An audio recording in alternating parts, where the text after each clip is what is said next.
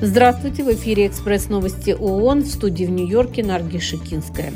Украина переживает одну из самых страшных серий нападений с начала противозаконной войны.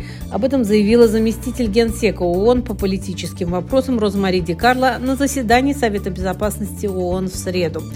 Только в период с 29 декабря по 2 января Управление Верховного комиссара ООН по правам человека зафиксировало 96 погибших и 423 раненых. В ходе заседаний Совбеза США обвинили Россию в получении оружия из КНДР. Россия это опровергла. Из-за неоднократных отказов в доступе со стороны израильских властей пять больниц на севере Газа остались без жизненно важных медицинских материалов и оборудования.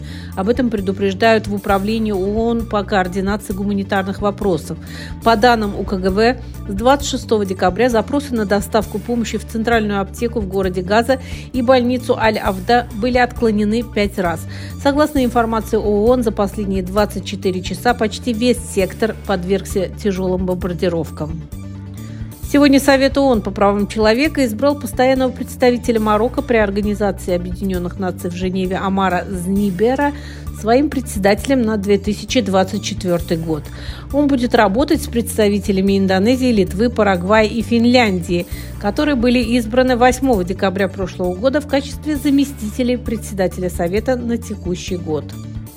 Пресс-служба ООН подтвердила информацию о захвате вертолета ООН в Сомали. По данным СМИ, члены исламистской вооруженной группировки Аш-Шабаб захватили вертолет Организации Объединенных Наций, на борту которого находились несколько сомалийцев и иностранных граждан. Члены экипажа были взяты в заложники. В настоящее время принимаются ответные меры. Уровень безработицы в мире, как и социальное неравенство, будет расти в текущем году.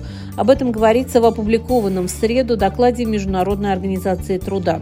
Ожидается, что в 2024 году армия безработных пополнится на 2 миллиона человек.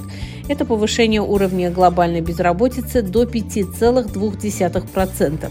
В 2023 году доходы населения снизились в большинстве стран Большой Двадцатки. При этом рост реальной заработной платы наблюдался в Китае, Российской Федерации и Мексике. Это были экспресс-новости ООН. Всего вам доброго.